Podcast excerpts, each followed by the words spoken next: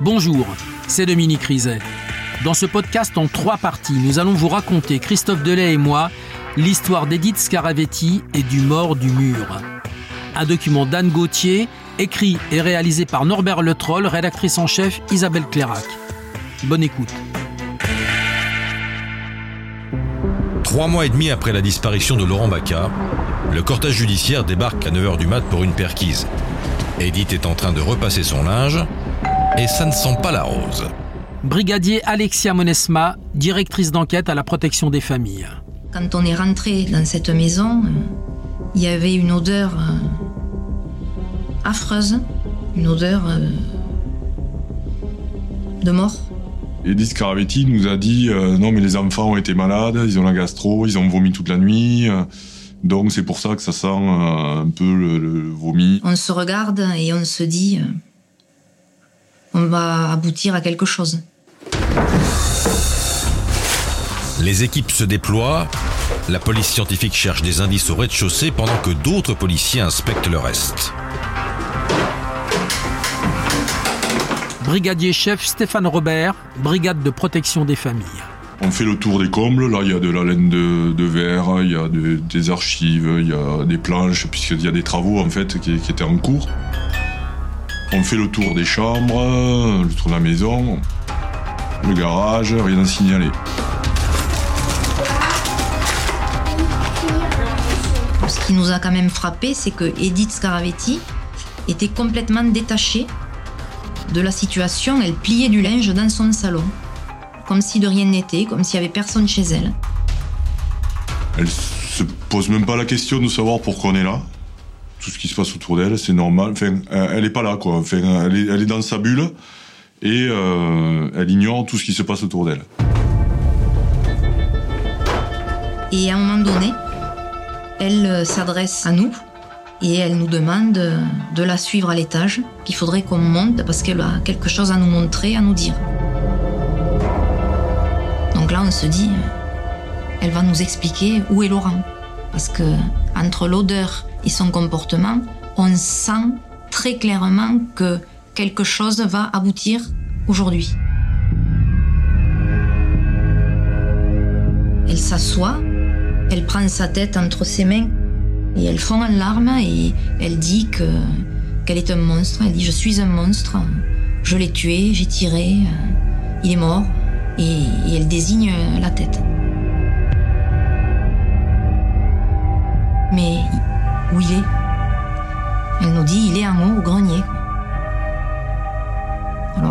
On est euh, stupéfait dans le sens où on a investi les lieux de façon assez rapide au départ, mais malgré tout, on y est allé. On n'a rien vu.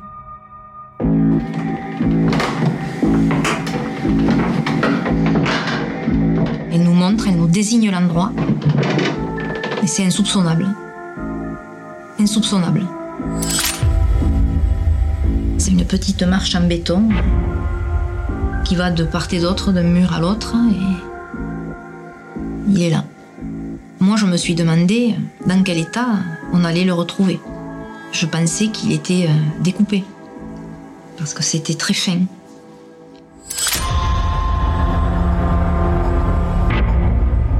Les pompiers commencent à casser donc petit à petit, on enlève des morceaux de, béton et là on découvre, emballé dans des sacs poubelles avec du scotch euh, de déménagement, un corps.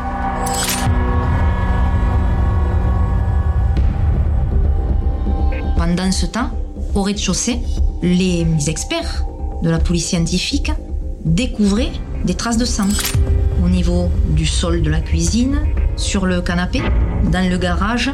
Donc on avait les éléments matériels qui apparaissaient. Elle pleure énormément. Elle est soulagée aussi d'avoir euh, avoué ce, secret, puisque bon, elle avait quand même perdu euh, quasiment 10 kilos. Donc c'est que ça l'a rongée en fait. Les policiers recueillent les premiers aveux d'Edith Scaravetti chez elle.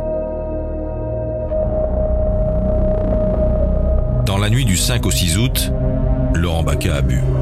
Trop. Comme d'hab.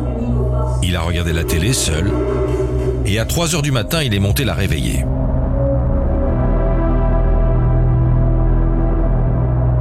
Il a saisi la carabine qui se trouvait sur l'armoire de la chambre.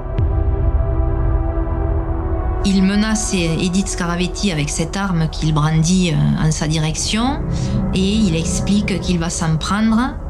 Il lui dit son mini-toit, c'est-à-dire que sa fille lui ressemble beaucoup et donc il va pour ouvrir euh, la porte de sa chambre, mais là elle s'interpose, elle fait diversion, elle essaye de capter euh, son attention pour qu'il laisse la petite tranquille dormir et effectivement il la suit.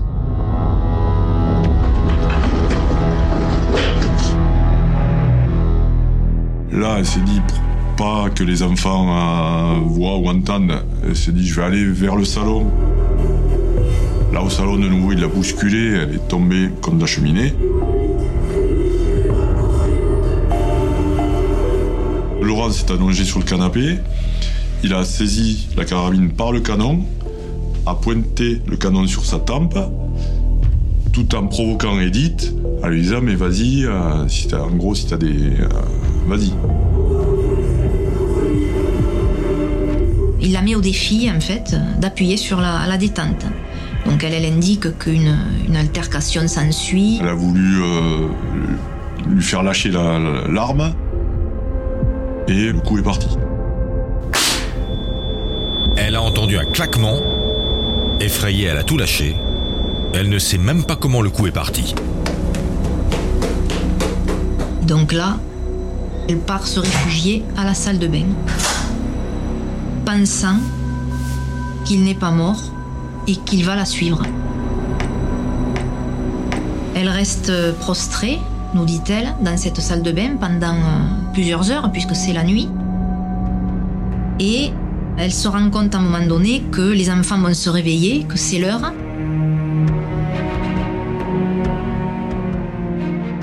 Elle l'appelle Laurent, Laurent, pour voir ce qui se passe, pensant qu'il va euh, se réveiller ou venir la, la. Elle redescend, elle voit que Laurent est toujours sur le canapé.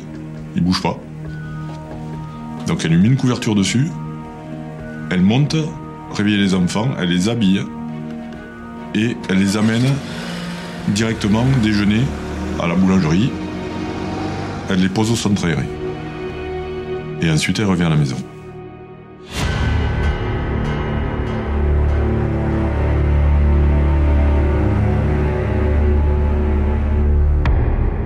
Son mètre 70 et de ses 56 kilos, Edith a traîné elle-même le corps dans le garage.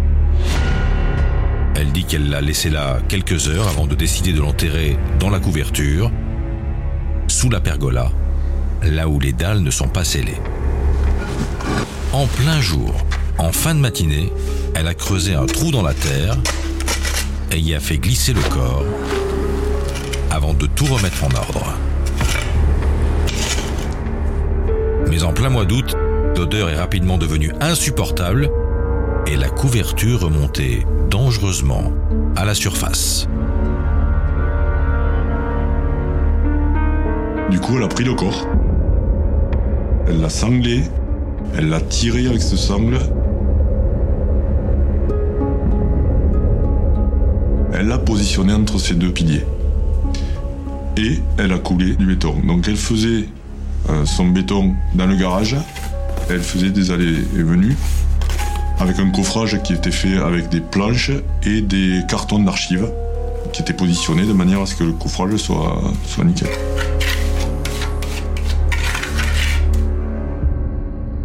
on est scotché. Parce qu'elle nous dit, oui, c'est moi qui l'ai tué, c'est moi qui l'ai monté là. Il faut, ouais, faut en avoir. A du mal à croire à ce qu'on voit, en fait, et à ce qu'on a entendu euh, de ce que nous a dit Edith. Parce que, euh, voilà, c'est une, un petit bout de femme euh, plutôt frêle, et on se demande par quelle force elle a pu monter ce corps là-haut. La perquisition dure toute la journée, le balai des voitures de police et des magistrats n'échappe pas à la presse, et l'info fuite. journal télévisé de France 3 le 21 novembre 2014.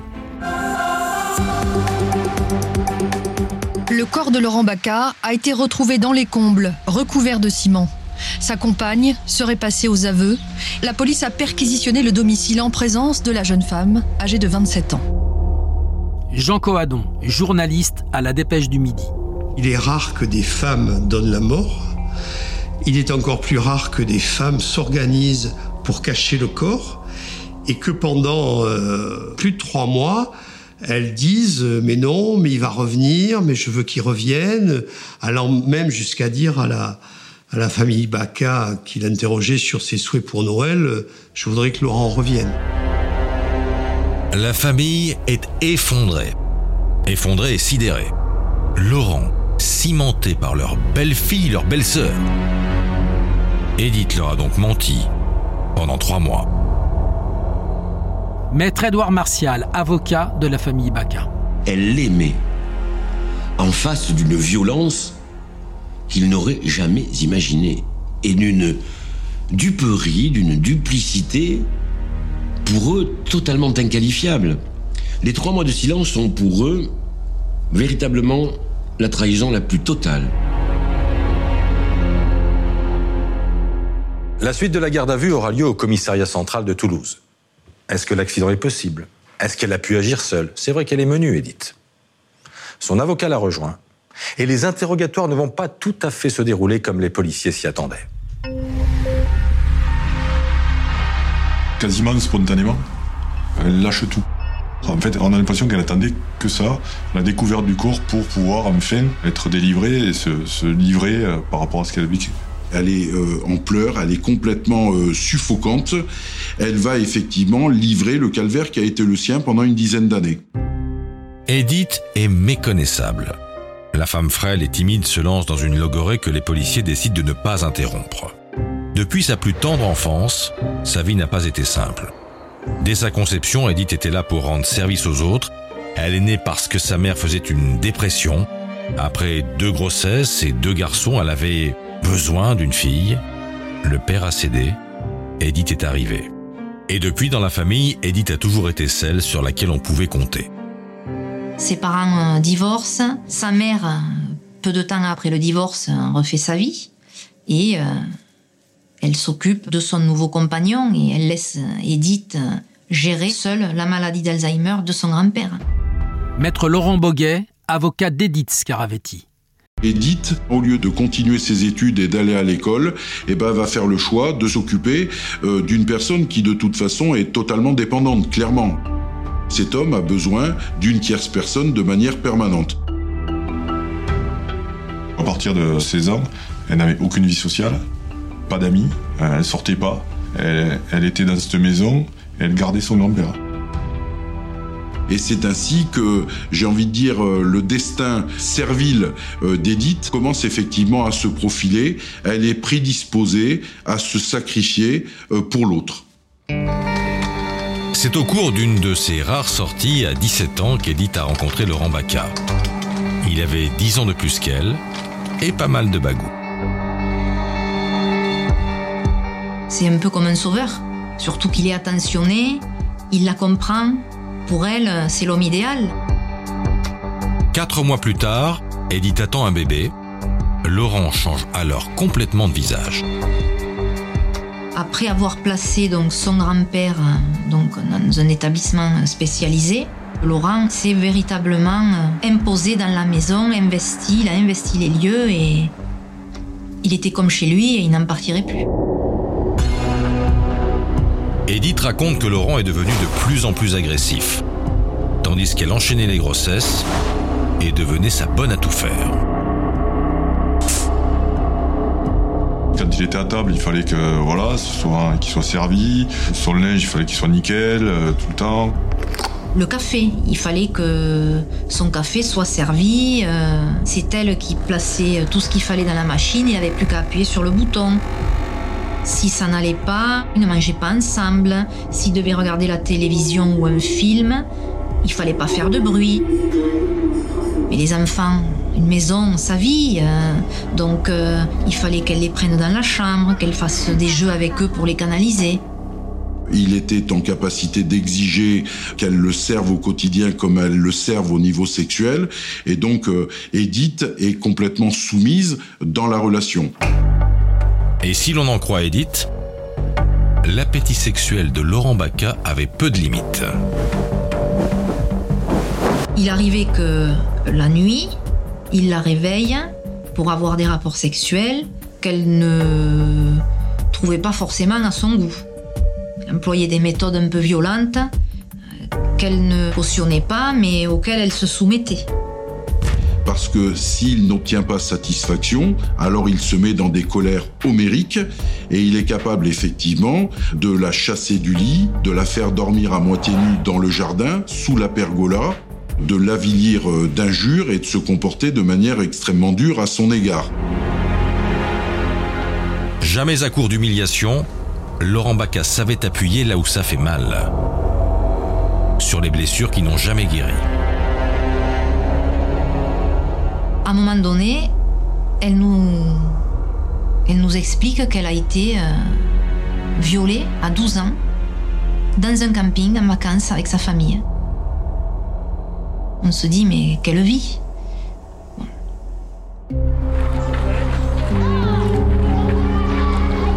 L'adolescente était partie prendre sa douche seule.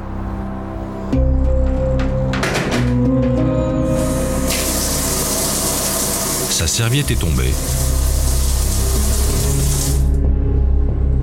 Un piège tendu par le violeur.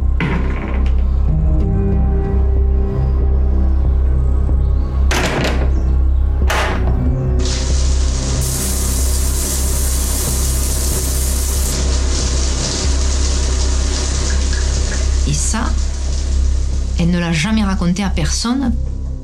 Elle nous a expliqué qu'elle n'avait pas voulu euh, gâcher les vacances de tout le monde.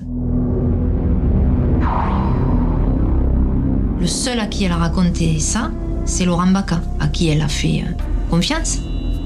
Sauf que un soir de dispute, euh, il a raconté euh, cet événement euh, très intime qu'elle ne voulait pas forcément euh, expliquer à qui que ce soit, à sa famille. Et ce viol, explique Edith, Laurent le lui a fait revivre maintes fois. Vous avez des scènes qui glacent le sang. Parmi les scénarios euh, pervers qui lui sont imposés, il y a cette reconstitution perpétuelle de la scène de viol qu'elle a subie. Il prend du plaisir à lui réinfliger effectivement ses sévices en se substituant au premier bourreau.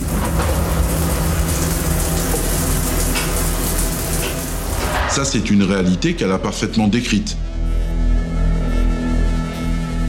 Si euh, elle n'avait pas eu les enfants, elle serait partie.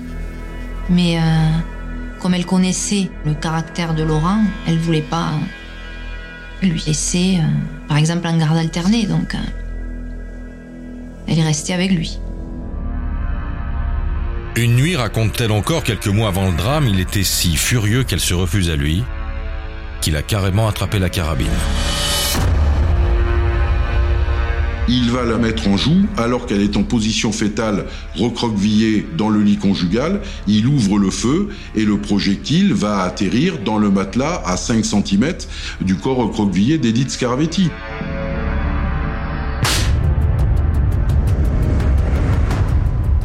Terrifiée par cette scène, Edith n'a pourtant pas fui. Elle explique qu'elle a caché la carabine, jeté le chargeur et les balles pour neutraliser l'arme. Avant de trouver enfin le courage de partir quelques semaines plus tard chez son père avec les enfants. Et puis les vacances sont arrivées, elle a accepté de revenir pour les petits et retrouver l'espace d'une semaine l'homme aimant et gentil qu'elle avait connu dix ans plus tôt. Mais de retour à la maison, le cauchemar a repris. L'alcool, la drogue, la violence. Edith était épuisée, elle voulait dormir.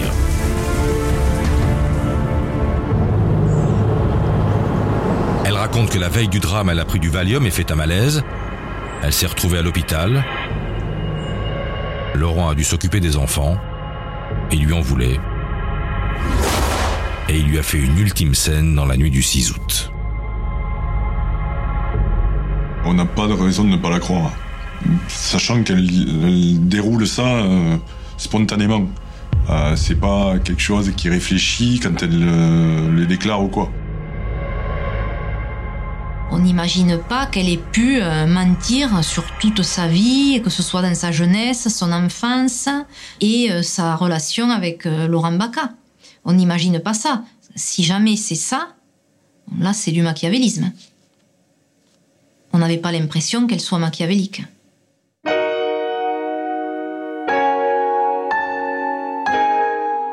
Un récit bouleversant, mais pas de preuve de cette violence. Pas de certificat médical, pas de plainte, pas de main courante. Edith Scaravetti n'a alerté ni les services sociaux, ni la police. Le 21 novembre, la juge la met en examen pour meurtre sur conjoint, direction la prison de Seyss, et la PJ se remet au travail pour tenter d'éclaircir les circonstances du crime. Dès la perquisition, les policiers ont saisi la carabine. Elle était bien à l'endroit indiqué par Edith, en haut de l'armoire de sa chambre, une 22 long rifle à répétition manuelle. Pas de chargeur, pas de balles. Edith a dit qu'elle les avait jetés pour neutraliser l'arme. Pouvait-elle penser, comme elle le prétend, que sans son chargeur, la carabine était inoffensive? Christian Brocard, expert en balistique au laboratoire de police scientifique de Toulouse. On peut extraire le, chargeur, mais la cartouche qui a été chambrée, elle est toujours là. Donc l'arme est toujours prête à tirer. Mais pour une personne qui ne connaîtrait pas vraiment les armes, il n'y a pas vraiment de signe extérieur qui indique qu'il y a effectivement une cartouche dans la chambre. Donc que ce soit Laurent Baca ou Edith Scaravetti, on peut envisager effectivement qu'ils aient pu penser que cette arme n'était pas, n'était pas provisionnée, n'était pas prête à tirer. Voilà qui va dans le sens de l'accident. Si Edith ignorait qu'il restait une cartouche dans le fusil. Pourtant, il y a un problème. La douille a disparu, la chambre de la carabine est vide. Edith ne se souvient pas avoir manipulé l'arme. Or, si la douille n'est plus là, quelqu'un l'a forcément éjectée. Après le tir. Si je veux extraire les tubercutés, il faut que je fasse cette manœuvre-ci. Et vous voyez là, l'étui a été extrait de sa chambre. Donc je fais un petit mouvement en arrière, et là l'étui va être éjecté de l'arme. Pour faire cette manœuvre-là, il faut avoir euh, quelques connaissances sur le fonctionnement de cette arme. Ça peut paraître contradictoire avec le fait de ne pas se rendre compte si l'arme est chargée ou pas mais Edith Scaravetti ne nous a pas apporté d'éléments précis. Mhm. Et si ce n'était pas Edith qui avait tiré? Et si elle avait été aidée? Par sa famille, par exemple Ils ont été auditionnés, on a vérifié euh, les emplois du temps, on a euh, comparé leurs déclarations avec les éléments qu'on avait et ils avaient un alibi. Reste à vérifier l'histoire du tir dans le matelas. On a retrouvé effectivement la douille dans le matelas. Dans le matelas, il s'agit de trois fragments de projectiles. Ça correspond bien à un projectile de calibre 22 long rifle. Mais il n'est pas possible de dater ce tir, donc d'indiquer si ce tir intervient avant ou après la mort de Laurent Baca. Sans certitude scientifique, tout est possible. Elle aurait pu tirer elle-même dans son lit et faire passer Laurent pour plus dangereux qu'il ne l'était. D'ailleurs, les violences conjugales, elles aussi, il faut les étayer. Il y a bien le témoignage de la collègue, mais elle n'a pas vu Laurent frapper. Les policiers ont besoin d'une preuve irréfutable. Edith va leur en proposer une, lors d'une visite de son avocat au parloir. Elle lui révèle que Laurent, comment dire, l'a marqué dans sa chair. Maître Laurent Boguet, avocat d'Edith Scaravetti, raconte. Je la vois en train de dégrafer son corsage. Je suis un peu interdit par la séquence, et là, elle me montre effectivement ce que je lis immédiatement comme étant des initiales LB.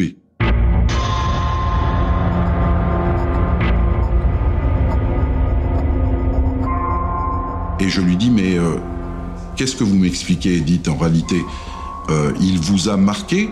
De ses initiales Oui, et il l'a fait ailleurs, je ne peux pas vous le montrer. Je, je, suis euh, sidéré par ce que je vois. Le compagnon a considéré devoir effectivement la marquer comme on marque un bétail, parce que il la possède et qu'elle lui appartient. Edith explique que Laurent a chauffé un couteau à blanc pour graver, signer son corps. L'avocat demande une expertise. La juge accepte.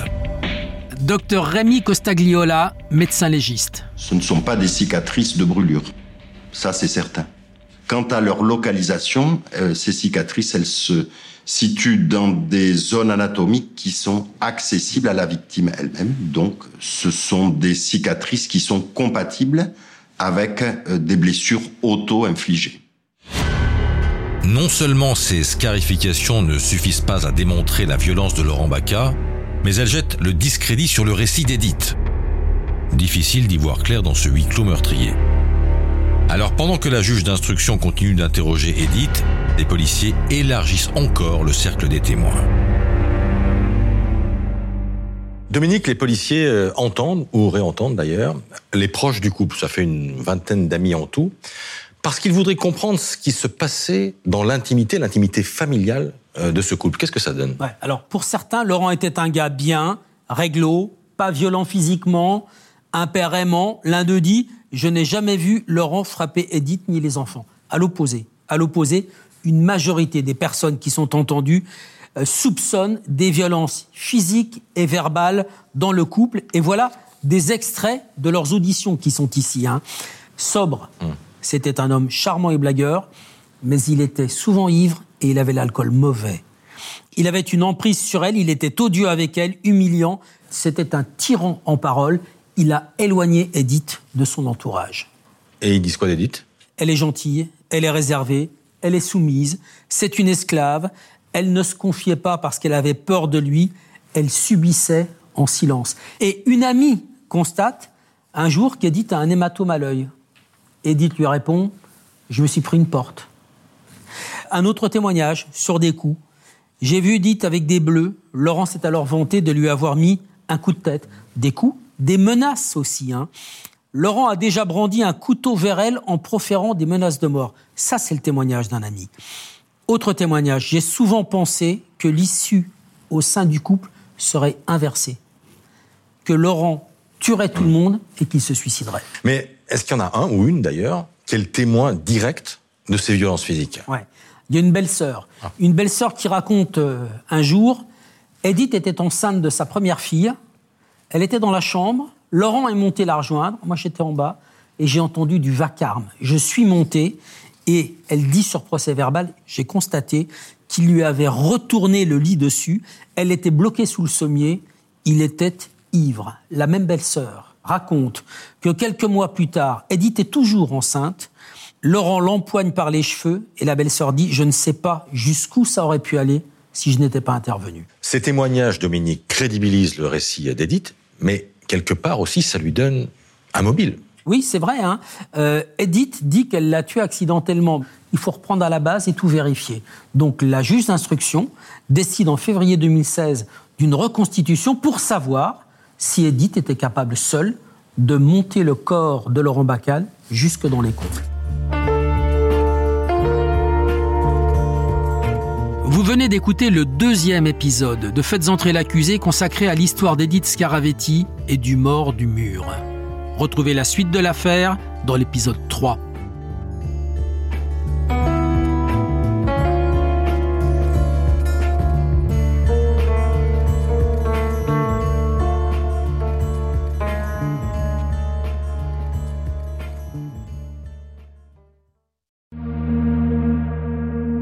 Bonjour, c'est Dominique Rizet.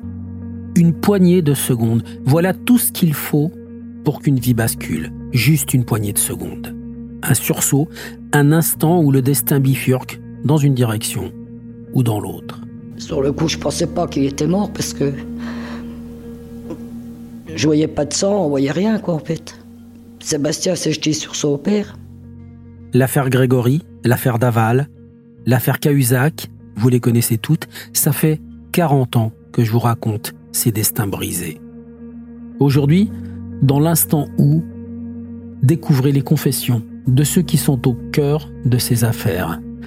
Ils me racontent et vous racontent ce qu'ils ne pourront jamais oublier.